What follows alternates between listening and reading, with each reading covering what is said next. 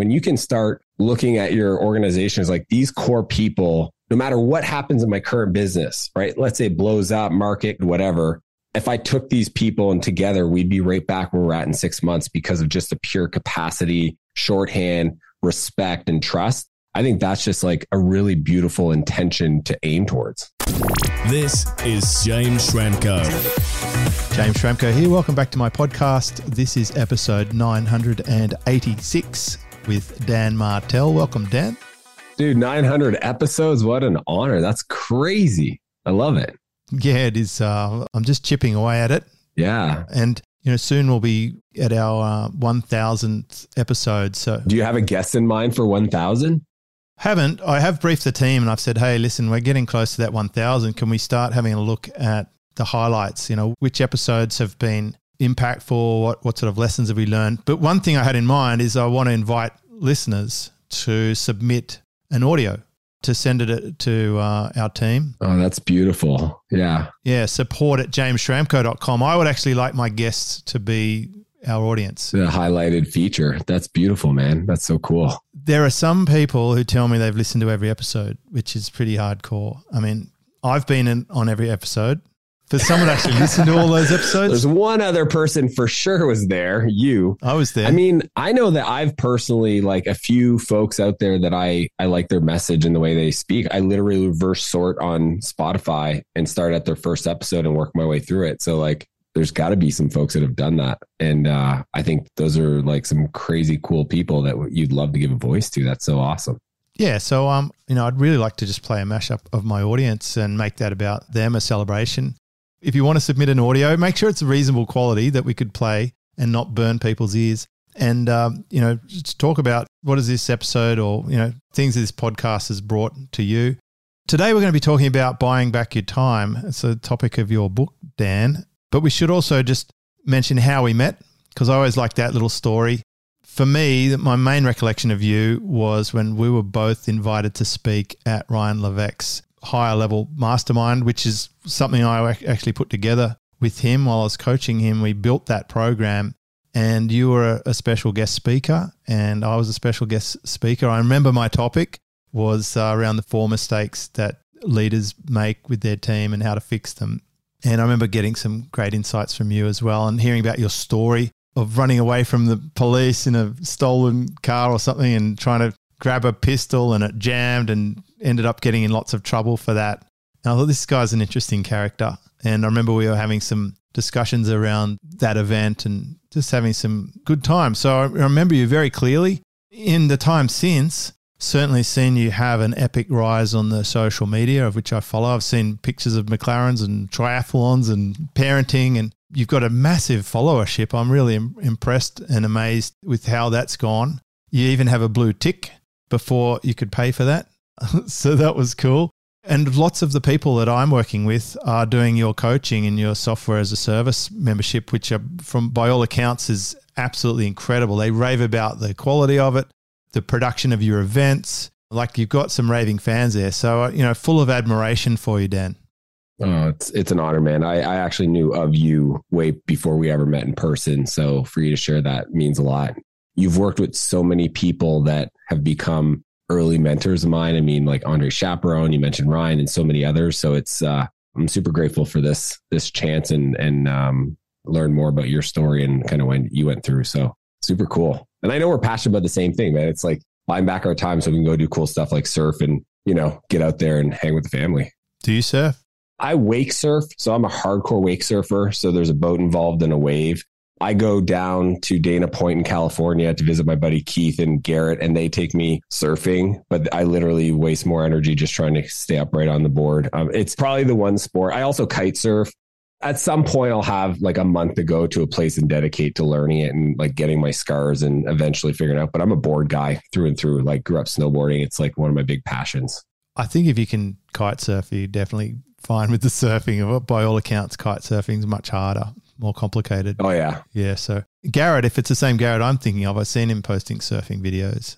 Yeah, Garrett White. Yeah, yeah. Him and Keith uh, Yak are best buds, and Keith's one of my best friends. So yeah, pretty much we go down there and it's just part of the protocol. We wake up, go uh, work out and hit the waves. I was going to go to Dana Point, except that day I got robbed when I was up in Malibu. Some bikies, uh, they basically stole my stuff. They took everything while I was out for surf.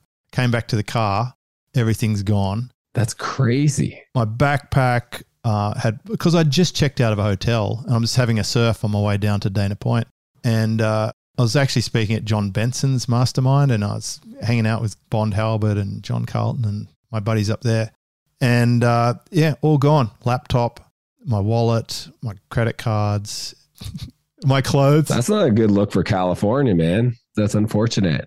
My pants.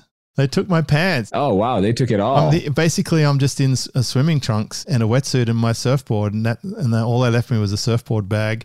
Luckily, I had stuffed a hoodie underneath the front seat with my passport in it in case someone stole my stuff. Oh wow, you actually thought through it a little bit. Thought through it. Now, is that a byproduct of maybe you having a more colorful childhood as well? Because like that's the thing about me growing up and being a bit of a mischievous person. Like I actually like am really good at seeing scenarios and like my wife thinks I'm weird, but I don't care. We, you know, we just got back from Europe for like four weeks and, you know, I, I parked in certain places or did certain things that my wife thought was a bit much. And I'm like, that's cool. I just know how people think. No, no. Like when we were in Nice, walking back from a restaurant, I could tell that some people down the road were tracking us and were probably intending to mug us. So we cut through a car park and crossed the other street. My yeah. my wife is like, what, "What's going on?" I'm like, "We got to get out of the way here. There's something going down." So if you're talking about street smarts, I think I developed a lot of it in my early years for sure. When I was a debt collector, yeah. I often was threatened, occasionally with a knife, sometimes with a gun, which is actually hard to do in Australia because it's really hard to own a. Yeah, I didn't think they had guns in Australia. They do, and like especially if you're on a property or or you're doing rifle sports. So anyway, I, have definitely developed eyes in the back of my head then, and and then through my career as a general manager and and being responsible for a lot of people, I I really learnt to compartmentalize and to be able to hold information in little bolt holes and to free up my mind to be able to focus on on what's in front of me and not get bogged down. Mm. I enjoyed the fact that you've created this book. So many similarities, of course. When I published Work Less, Make More, it was along the same lines of the hustle and grind way is not the only way. And I, I like the idea of leaving the grinding to my barista. Yeah. And uh, that you can actually have a life. So from the outside, it looks like you're having a good life. You're making great income. You've got a lovely family. You're doing passion sports and things. You're not working too much. Is it actually possible? I suppose people are asking. Yeah. I mean, James, the, the truth is, my philosophy, I think, is a little, it differs a bit. And this is what I've always loved about your approach, which is, you know, and Tim Ferriss talks about this in the four hour work week, which is like relative income. Like, what's your income divided by your effective hours you work or whatnot? And, uh, you know, my philosophy and the reason why I wrote Buy Back Your Time and the subtitle is actually Get Unstuck, Reclaim Your Freedom, and Build Your Empire is because I'm the kind of guy that I just love creating. I'm an entrepreneur. I like to build. So if I don't check myself, I'm a hundred hour a week and get myself in trouble. And that's what happened when I was 28. You know, I came home. It was a Sunday. I think it was like May 2008. I came home and uh, found my fiance in tears, and she literally dropped the ring on the counter and just says to me, I can't do this anymore and walks out. And like, this is seven weeks away from our wedding day. So, like, I know that of myself that I'm the kind of guy that can grind, that can hustle and put my heads down and, and deal with a lot of pain. But it also means that I had no space to be a relatively even close to being a good partner in a relationship, let alone a friend or a brother or a son or anything like that. And that was like my wake up call but I'm still somebody that wants to create at the highest level possible. And that's where I'm always looking for leverage. And I learned this from one of my mentors, guy named Naval Ravikant, who created AngelList. And he talks about four ways to get leverage. Alex Hormozi actually redesigned them to four C's. And so I always give credit to him in regards to the, the language, but it's code for leverage, right? It's code, content, capital, and collaboration. So my philosophy is buy back your time, replace it with things that give you energy that generate more value and continue to have aspirations to build an empire, right? That's just mine. So like I actually like think people should optimize the primary business they're in, get it to a place where obviously it's got great executive leadership teams and then start thinking about what could that empire look like? What's your version of like what Oprah's done or Buffett's done or Branson's done? Like everybody can have their own flavor. It my buddy Brian from 1 800 Got Junk, He created O2E brands, which is now a conglomerate of franchises that sells to the same home services market. So like, I just think like entrepreneurs can't help but create, you know, take everything away, make them financially independent, throw them on a beach somewhere. As they're going to be figuring out a new pool umbrella by noon, right? And probably hiring the pool boy to be the first employee. So like, that's just what we do. I'm always trying to figure out like, how do I do that with more leverage? And that's the core behind for me, buy back your time. Yeah. I think, well, what you're hinting at there is, is a common, maybe even misperception. Some people say, well, James, I want to work. You know, it's not about not working. If I were to name my book, I would call it Leverage because I feel like it's pretty much the same thing. The way that I've built my empire on the surface is kind of like an iceberg because you might see my personal brand coaching, but where my real wealth comes from is being a partner in other people's businesses as a revenue share partner and growing asset value in their business. It's like a quasi ownership. Totally. And it's a brilliant strategy because it allows me to play to my strengths without all the downsides. And then I transfer the wealth that comes from that into investments that grow. So my empire is growing, but it doesn't necessarily have my personal stamp on the outside. It's kind of more hidden, I suppose. So I don't think we're that far apart. Totally. And, that, and that's the empire. That is the empire, yeah. Yeah, no, and I think that's why I think we are on the same the essence. It's it's like you know, I call them the three money trades. It's like time for money, money for time, and then money for money, right? The empire part is where can I invest capital to generate more capital? But I don't think people actually don't want to work. It's look, I just want people to understand like when you say, you know, I don't work very much, I do work actually like relative to most people quite a bit. Well, and it's not that I work more than like let's say 40 hours a week. I just am very diligent about my work. Like even on vacation, I'll work for 90 minutes first thing before the kids wake up. Well, you're not working 100 hours a week, right? Zero. That doesn't happen yeah. anymore. I have dinner with my kids every night. We travel. We have a couples retreats. Like from the outside, people are like, okay, it seems like you have balance. And we do, but not without discipline. Like that part, I feel like I just want, like, I do have structure in how I do it so that I have a high um, an ability to create momentum and a high output of creation. Well, that's where I think we are on, on the same page. I have three days a week where I do calls like this, and then I have four days a week where I don't have structured calls. But I am spending so much time with my daughter. You know, we swim, we paint, we play card games, we um, I don't know, we do trampoline. And how old is she now, James? She's three and three quarters. She's almost four years old. I'm not gonna lie, man. That's one of my favorite ages because they're learning stuff and they're cute and yeah, it's amazing. Can't do any wrong. Yeah, it's amazing, and uh, I feel like you know that's the opposite of hustle and grind. You know, if your kids are saying, "Daddy, put the phone away," or you're not giving them attention or whatever, that could be really bad for their growth. Because when I had my first batch of kids, you know, mobile phones and that, they were sort of in the earlier phases. People now spend over seven hours a day online, right? It's very hard to parent and do that so I feel like we're on the same page. We're talking about discipline. We're talking about figuring out a routine that works for you. Yeah. That's sustainable. You're one of the few people I've actually seen talk about this idea that you could sustain it because the typical software companies, they're really obsessed with growth and a big payout. An exit. Yeah. And they're like, you know, they'll sleep under their desk or live in the office or whatever, like Elon Musk style, forget their birthdays. I don't know how much time he spends with his kids, but it's probably not the same as me or you. Yeah, you don't take parenting advice from Elon Musk. Like you have to admire your heroes for the thing they do at a world class level and, and not look at the rest of the stuff or you probably wouldn't be too impressed. That's right. And so that's where this idea of, of balance. So I think it's just um, your book, my book, they're kind of tools to um, give you some ideas. So let's talk about some of the ideas that you've come across. You've broken a lot of it into frameworks, and I'll I'll admit, like I always read a book before I do a podcast. I had an early distribution copy which said not for distribution across every page, and I had it as a PDF. I, I was finding it a challenge to read on my phone and and on the computer. Totally, yeah. I'm a Kindle guy or a physical book, so it's tough tough when it's in PDF format. Yeah. So apologies to um to you and to my audience for like normally I would do it. But we recorded this episode before the book came out. So I, I did the best I could and I did pick up the stories that you talked about. Some of the stuff I liked in there and I could really relate to is where you, you told a story of a, a guy who was selling his business and he was sad to let his personal assistant go with the business. And you gave him some advice around that. I'd love if you could share that one. Yeah, that was my client, Jonathan. I mean, uh, he exited his business for close to 100 million. And um, he's one of the few clients I actually work with that have a really great executive assistant structure. So in the book, I'm very specific on kind of the five levels of replacement and you know the first level is an executive assistant. I think like some people underestimate what a great exec admin is. So he had one that he'd been working with for almost a decade and he was just sad because like every other aspect of his business and his team he was like working on like new employment contracts and transition plans.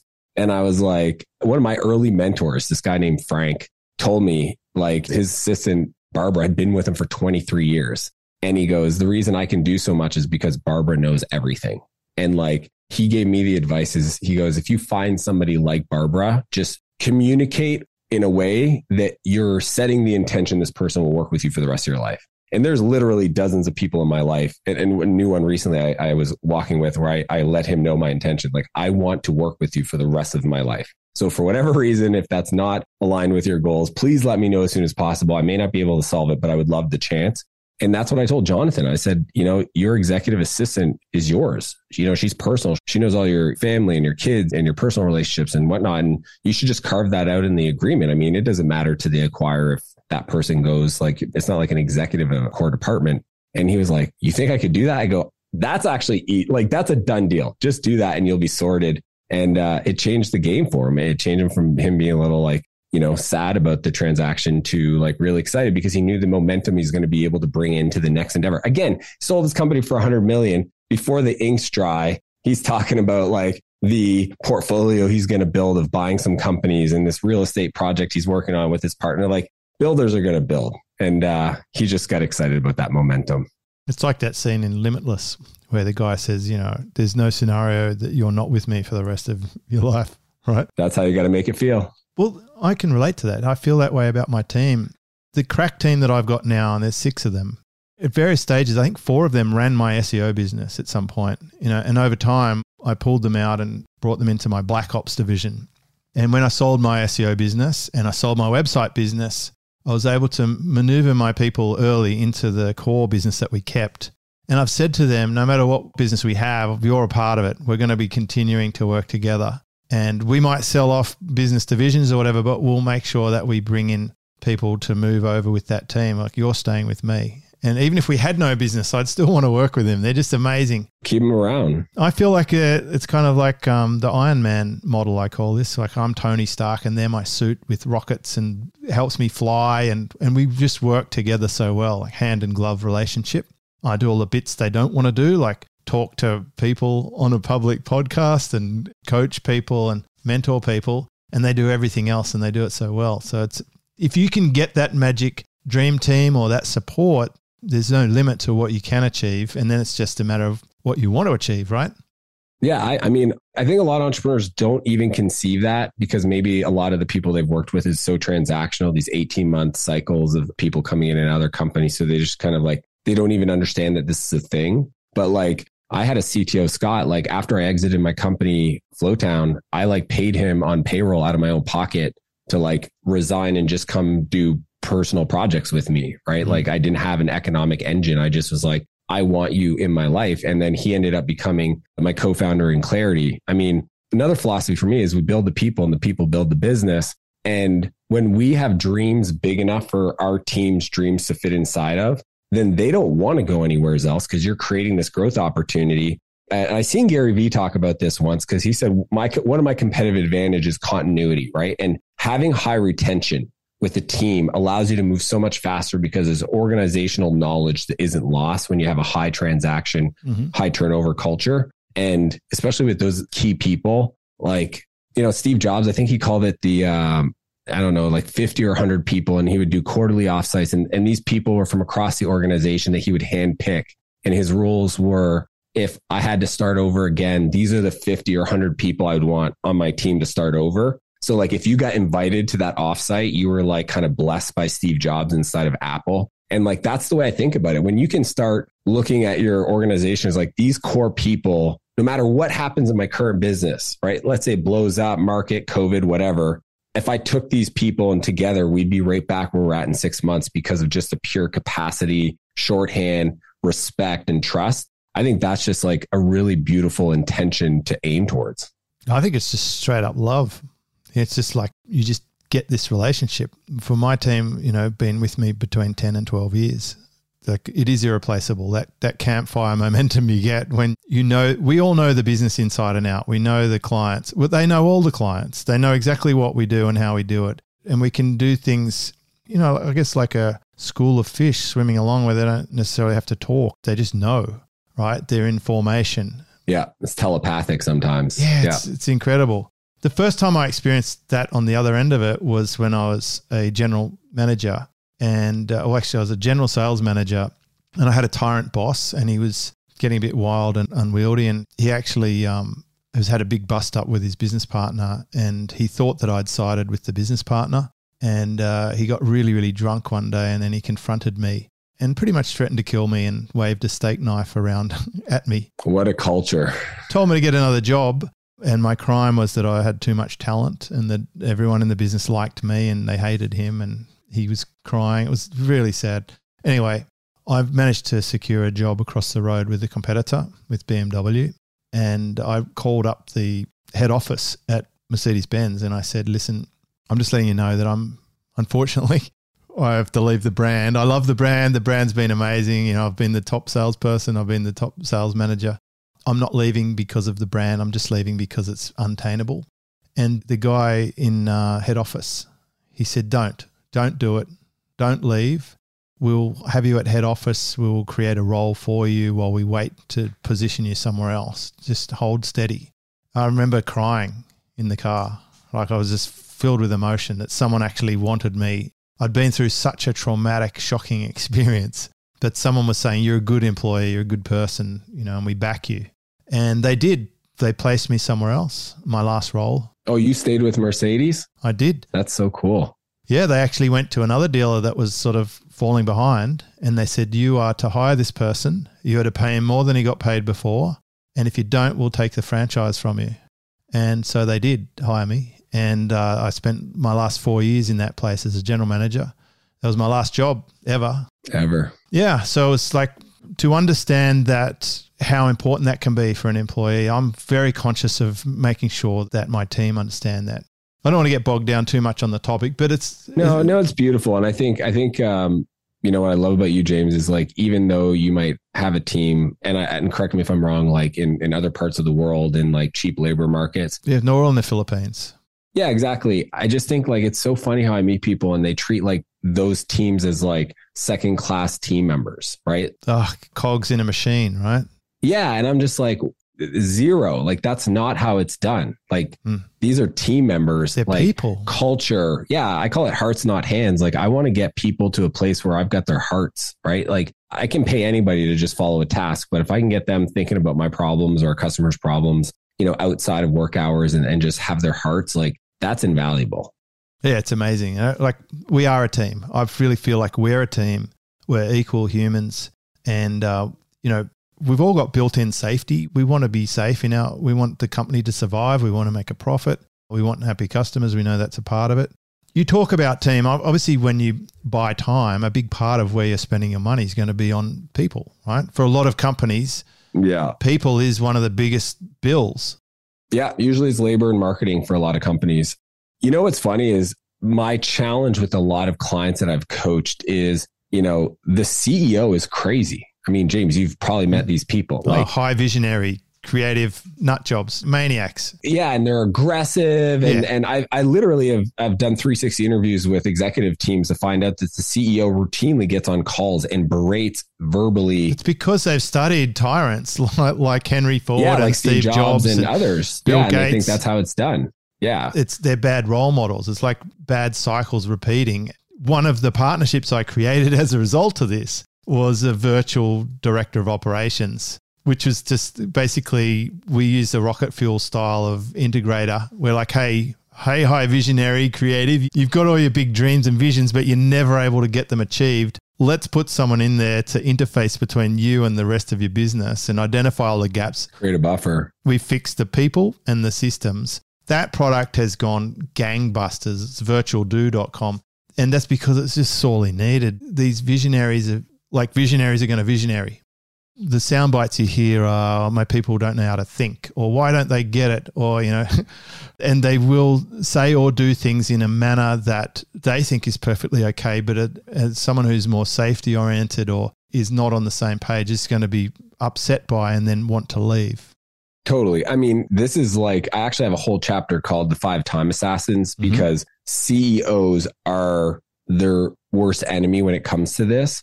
And the philosophy that I've had, because like most entrepreneurs, you know, and the research backs this is that like they've gone through chaos as a child.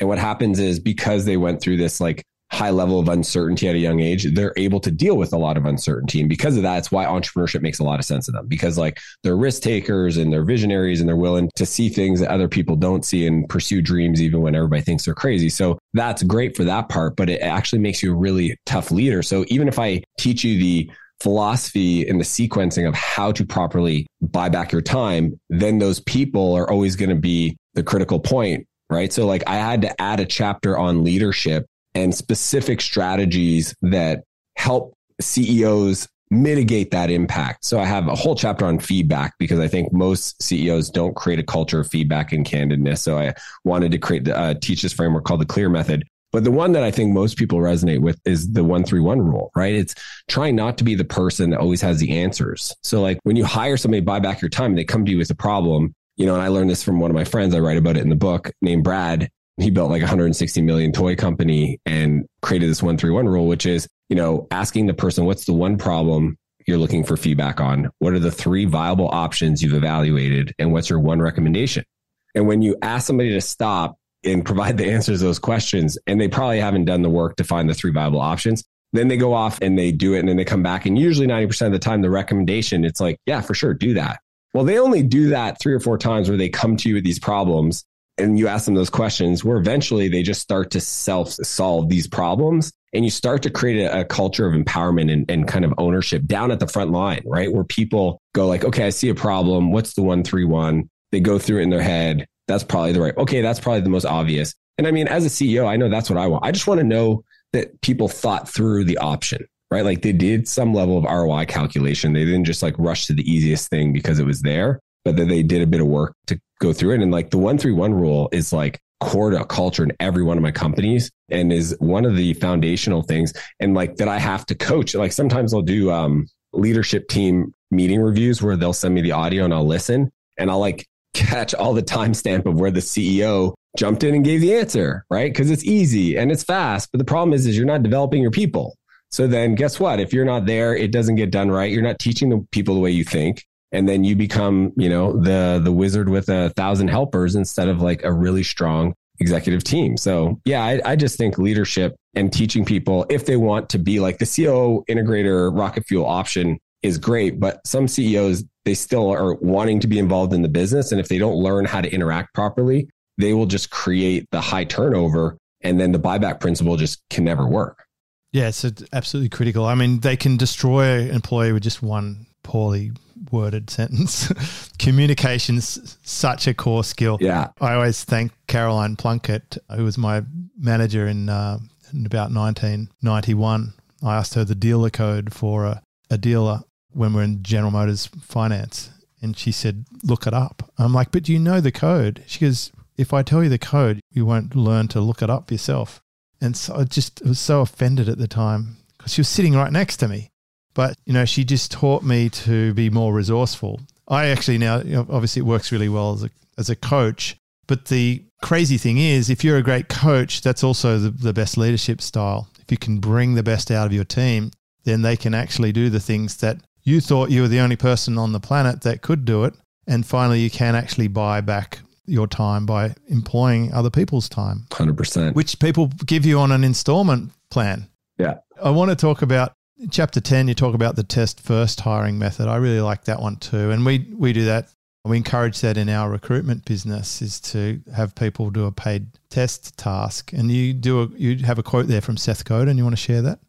Yeah. So, you know, my buddy Clay Hebert, I was working on my company Clarity and I really wanted to talk about because uh, Seth had built a few marketplaces and Clay, my buddy Clay Hebert in New York was like, he actually studied under Seth Godin. So he arranged a meeting at uh, Seth Godin's. It's actually a, fa- it's not open anymore, unfortunately, but it was a famous vegan ice cream shop that Seth blogged about a few times and loved to go. So we met there and, uh, you know, I brought paper and diagrams, you know, try to make it lightweight, but wanted to give him, if he wanted to grab my paper and draw, I like was ready to hand it to him. And it's funny because he started to do that and I was so excited. I was like, I can't believe I've got Seth Godin drawing on my work. And we were just talking about people because he was asking me like, how's recruiting the experts and the, and building demand and, and my team. And, uh, yeah, he goes, yeah, I just have a simple rule with people that, you know, I can't work with you unless I work with you. And he just said it like off the cuff. And then I kind of was like, you know, could you double click on that and explain it more? He's like, yeah, it's just like I always simulate the work before we actually end up working together. So we either do like a project of sorts or whatever. And it just, it was like so obvious in hindsight. And like, I think maybe one out of 10 hires prior to that, I kind of did that. You know, you test projects, code review, whatever, but it was not detailed and structured. So now, you know, we have three different filters we use for recruiting the, the video submission, which is part of the talent pipeline I teach in the book. So video submission to test a bunch of different things profile assessment for another data set for different aspects. And then it was the test project. And like for us, three final candidates, we identify and we create the test project for that all three candidates have to do the exact same. I think that's another mistake I see companies make where they let all candidates do their own flavor of it. I want to see what they do compared to their counterparts, the other applicants, and then we actually deliberately don't give them all the information because that's the essence of how we work in business, right? We're making mm. decisions with imperfect data every day. So, you know, we don't give them the answers to the test. We're like, you know, in the book, I share an example of one for my executive assistant, which was, you know, get a gift for one of my clients, Kyle at Proposify. Like that was it.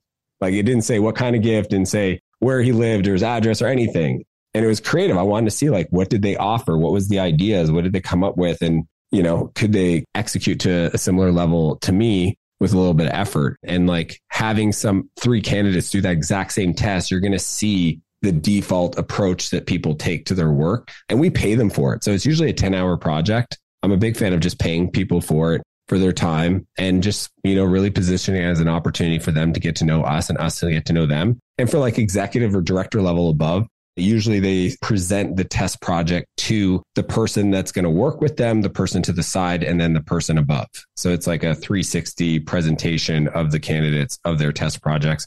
And it allows us to get a really good sense of people's uh, creativity and problem solving. And that's just on both ends. They get to ask us questions. We get to answer them. They get to see how they like the communication and if it's up to par with what they appreciate from the people on their team. I loved it. I remember I shared a couple of stories like that. Um, the training that I did when we were together. One is the shoelace exercise. Yep. Ask your team to teach you how to tie a shoelace. I was blown away with the variety of responses from that exercise. It sounds simple, but it's really hard. I got videos, I got an infographic, I got text articles. I actually learnt three new ways to tie shoelaces, which was a real interesting byproduct. My kid taught me one the other day. Yeah, it's fascinating how uh, there's an only one way to tie a shoelace. You'd be doing it your whole life, and like you just realize there's another way to do it. And the other one was when I was training new salespeople, I would give them uh, a task like basically make an appointment with the service manager and find out about you know what goes on in the service. I wouldn't tell them the name of the service manager, and I certainly wouldn't go to the service manager and ask them to schedule an appointment with my trainee. Because in sales, you've got to go and make that stuff happen. You've got to do your research. You've got to hunt them down. So by doing the training, they are actually proving they were going to be good at the role, which was nice. And I love the test first thing. I've got a client of our recruitment agency who only does tests. They don't even bother doing the interviews because once the tests are done, they know straight away who's going to be a good fit for them. And always pay. This is very important. I think that there's a bad attitude of some Western companies getting people to do unpaid tests, and it's setting the foot on, uh, off really badly. Yeah, it's not a good candidate experience. Like to me, my brand starts with the first interaction any person has with my company. And and like there's a lot of people that probably go through your recruitment funnel. If that's not a great candidate experience, you're really shooting yourself in the foot. And I've found too, you know, some of the lessons I've learned with my partnerships is that I didn't test enough before I went deeper into that relationship. So now I've got products people can buy straight away. I've got one that people can apply for. And then the last one's invitation only to be a partner is invitation only. I will have already done promotions or done work with that person before I want to go into that deep level of partnership. So it's such a good mitigation strategy against the unknown. Now, for people who haven't been super familiar with you, I guess we should point out that you're very experienced with software as a service. And that's the prime business model, I believe, that you're teaching people with your SaaS Academy, helping these founders develop the software. Have you found there are any particular things that are unique to that set of people, or do all the things that you're talking about in Buy Back Your Time apply to any business owner? Yeah, so I wrote buy. Back. So i am just like a pure entrepreneur, right? Like my brother is a in the real estate. He builds homes and multi units, and like my other brothers in property management, and like all my friends are entrepreneurs, not in SaaS for the most part. And then there's like a lot of my clients and my Silicon Valley friends. So I've always just been advising and helping people on this philosophy for probably 15 years. And um, SaaS Academy, like I think most vertical specific coaching, like 80% of it is just, you know, business best practices, right? But there's that 20% that's very specific. So like when we talk about like specific metrics and, you know, things like expansion revenue and like pricing accesses and like very nuanced things that's, you know, engineering product roadmaps. Like sure, you could, you should, if you're at scale, create a product roadmap for any company. But, you know, there's certain things that are very specific to software because the cost of making the wrong decision is just very high. Like building software that nobody wants to pay for or use is a very expensive proposition, which is normally what happens, right? People build things for others that they don't actually value or want.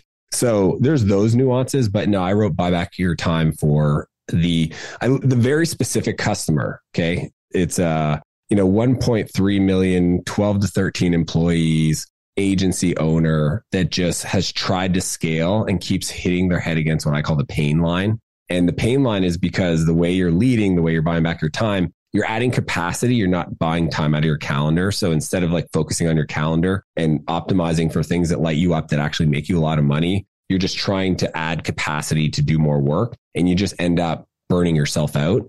So it's really trying to help people. It's like scaling a broken thing. Totally. The whole model doesn't work. And, and most entrepreneurs just have never been taught, right? They're just willing to do the work. They read as much as they can, but you know, there's the E Myth and there's, you know, Good to Great and there's all these like awesome books. But, you know, I really wanted to write a book that sits in the middle around like, what does it mean to actually, cause I even have the buyback lifestyle. Like, how do you apply this to your personal life? Right. Like, buying back your time for work, yes, so you can generate more re- revenue. But like a lot of people, the thing that pulls on their time is is at their home. It's outside of work as well. So there's a whole mm-hmm. philosophy there that you can apply. But um, the, my mission and passion is just helping people create more. I just think entrepreneurs are so cool. They wake up every day to solve problems in the world for everybody else to enjoy. And I just don't want to see them hit the pain line and do what I call self sabotage or stall, right? I want to help them execute opportunities that could help them 10x in their business overnight without feeling the pain of those decisions because they've laid the foundation to be able to do that. Yeah, it's good. I, and I notice we have a similar approach. We have like an inventory of where they're spending their time, scoring the activities, finding the ones that make the most impact, directing their attention to that. You mentioned, and importantly, it kind of just slid that in there subtly, but you said that a lot of what goes on at home affects their business. I'm absolutely a believer in that a good chunk of what I'm doing these days seems to be helping people manage themselves around themselves so that they can actually turn up and show up in the time they are spending at work with good communications and not um, transferring stuff.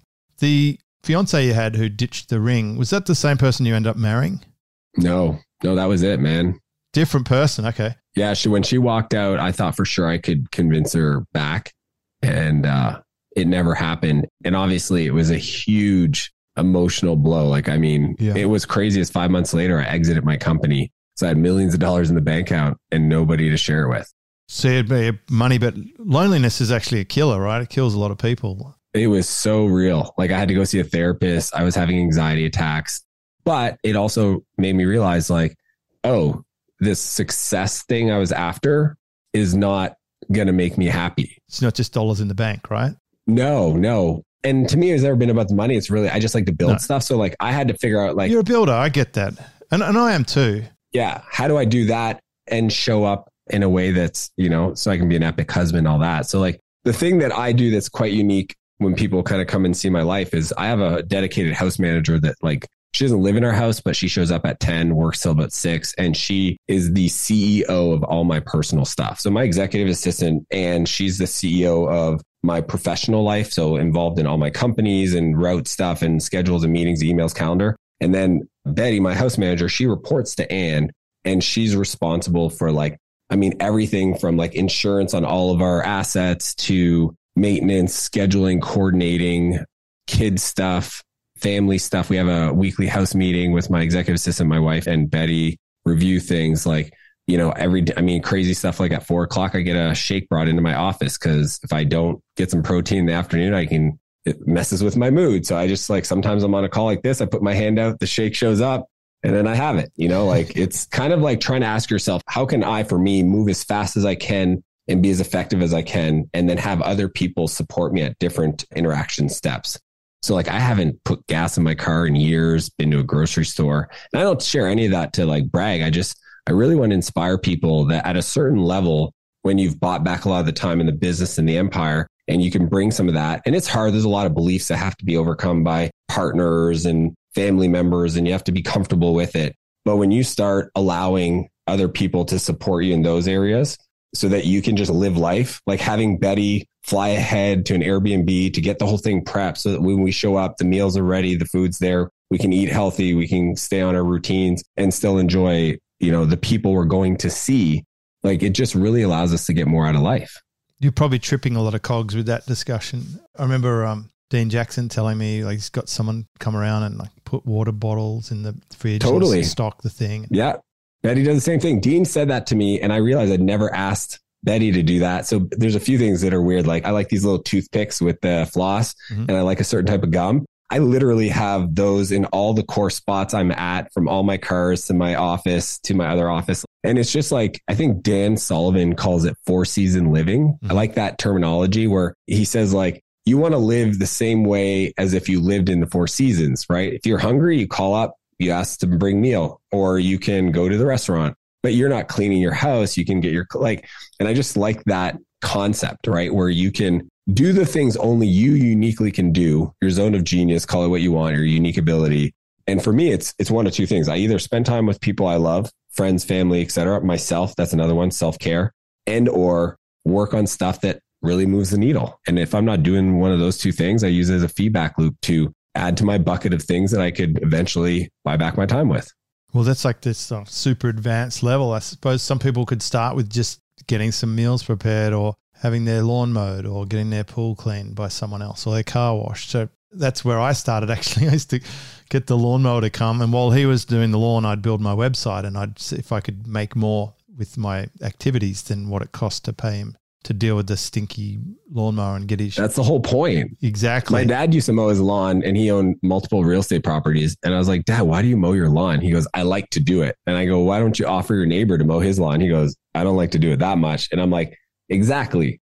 So you don't actually like to do it. You just, there's a part of you that feels guilty if you don't do it. Maybe it's a, th- a sense of pride. Maybe it's a self worth thing. That's the thing. There's real psychology there. How do you feel about your you know, house assistant while you're doing your calls or whatever else and they're doing stuff, do you ever feel this sort of weird class level or anything? Like, gosh, I'm having this great life and they're doing all this work? No, I mean, she makes almost six figures. So, like, she's incredibly well paid. Sarah cleans our house and she's, you know, everybody's paid top of market for what they do. What's unique, I think, with both my executive assistants over the years and, and my house manager is and really anybody that joins my team, I'm just very, I'm very deliberate about setting expectations up front. Yep. So like I, I have this like list of things I'll go through. And a lot of that's like, you know, expectations, communication, discretion, privacy, right? Like don't take photos and post on social media in my environments, right? You're here for work feel free to do it. Just don't tag any of my houses or like don't put my like I don't want to see a picture of inside my house through a window on your social media, yep. stuff like that. and just anything else, like never disclose to somebody where I'm at if they ask, you know, like don't and honestly, the other thing I say, don't mention to somebody unless they bring it up that you even work with me. Mm. So even that's kind of weird because well, I have the same thing. No, my team are not yeah. not to talk about the fact that they work for me. Yeah, we just don't disclose it. And then also like, hey, you're in my space. I have a hot tub. I will never be inappropriately dressed around you, but will you see me in my board shorts without a shirt on? Maybe I will do my best to cover it up. If I'm ever inappropriate, feel free to call our head of people, let them know. They'll let me know. We can have a conversation. I'm t- like, I'm very forward. So you're kind of living like a royal in a way. I guess, I guess it's just, you know, at the end of the day, when you work, when you work from home, that's kind of the environment, right? Like this is my home office. And if I had an office, I would have an office manager, right? Well, it's kind of like your castle. And, and yep. for me, that when that reality happened, when I had multiple homes and, you know, cars in each home and a toothbrush in each home and clothes in each home, like, and I just get on a plane and go from one home to. I'm like, holy crap, this is like living like the rich and famous or the, like a royal. And when I'm living in the Philippines, you can have someone carrying a, you know, a nanny or whatever. It's very accessible and, and a normal thing for them. So there's no social challenge around that. No, no, I have. I, I honestly, it's it's never come up. You know what's funny is the only time recently that came up is I had an assistant at my event that my event person hired from the city. So they didn't know me. They were hired for the three days, and their job was very straightforward. It's like you know, if Dan needs something, you go, it's almost like a runner. Mm. Like sometimes I just need somebody to like go grab my iPad out of the green room because I'm talking with a client or whatever. And that person actually got to a point where you could see that she felt upset about where her perception of where she stood in the room or the things that were going on. Yeah. And I had to pull her aside and have a conversation with her because of a comment she made to somebody else that just was inappropriate. And I was like, look, I really think you're talented. I want you here. But when you were hired, you read the agreement and it was very clear how it was going to work. And unfortunately, you're not holding up your side of it because one of the agreements is you do not speak your opinion. You know, like I'm literally in my hotel room and I'm having a meeting, an investment, and the person's there because, and then they literally shout out something and they don't know that that person's not like a dedicated team member. They just think, and I was like, I can't believe she did that, you know? So I think that was the only time recently where that's happened. But look, those are the things that will happen 100% if you have team members to support you in this fashion. But it is so worth doing because from a dollar leverage point of view, like there's serious hours to be gotten back by having somebody support you in and around your house. This, I think, by far the most interesting thing that we. It's the last chapter of my book, and I put it there just to tease it. I wasn't expecting to talk about this much, but it reminds me when I started speaking on platforms like in Dubai and in the UK or whatever, and New Zealand, I used to travel with Kerry. Kerry used to be a travel agent. So she used to help me organize my tickets and the room, and she'd set up um, take the slides to the presenters. She'd deal with the conference organizers. She even found me an extra spot on the platform at one event. I made an extra hundred thousand pounds in sales. Wow. Yeah. So just having that, I think most people just they're listening to this thinking, "Oh my god, I can't even comprehend it." Just to know that it's possible and decide if you want it, I think that's the big takeaway. And I appreciate you coming to, to talk about your book. I'm going to mention the website, Dan, buybackyourtime.com. Good one. And thanks for looking after all the clients who you're helping with their software as a service business. Uh, you know, you are so incredible referring those people, James. It means the world. Well, I mean, just the the fact that they're getting great results with it, it just makes my job easier as well. You know, on the other side of it, some of them are partners. Some of them have been working with me on the other parts of their stuff. But you know, if we're if we're talking Venn diagrams, I think we have a big overlap in the middle there. And I love that we're bringing different flavors of ice cream to this I did want to ask you one thing. That Seth Godin ice cream shop, is that the one he talks about in Purple Cow with the sign on the wall saying contact a manager to give us feedback? Yeah, it is. Yeah. When I read that, I deployed a system in the Mercedes Benz dealership that took us from last to first in the customer satisfaction index, straight off that particular story. And uh, so I always remember that ice cream shop. Yeah, Seth is a king of like just taking his life and turning it into meaning and just you know, creating whole narratives and stories. He's, he's such an inspiration. And he's also a good uh, sort of benchmark for doing something for a long time, you know, being consistent. I have a lot of respect for people like that. Yeah, amazing. Dan, I appreciate it. We're going to put up some show notes and a link to Dan's website, uh, websites. I've got a few other social media things here uh, that we'll put on there. At episode 986 on jamesschramko.com, that's Dan Martell. He's a software god. Uh, if you've got software and you're not sure how to how to make it work, he can um, grow your business. Hit me up. All yeah. channels. I'm there. Instagram, Facebook. Yeah, Dan Martell. Let him know just a magic password, Schramko. Yeah, just mention James. Yeah, Schramko. I'm not an affiliate or anything, just a massive fan. And uh, buybackyourtime.com. Check it out. Of course, it's a good uh, book to read if you're interested in uh, having an amazing life. Thank you. Appreciate it, James. This is James Schramko.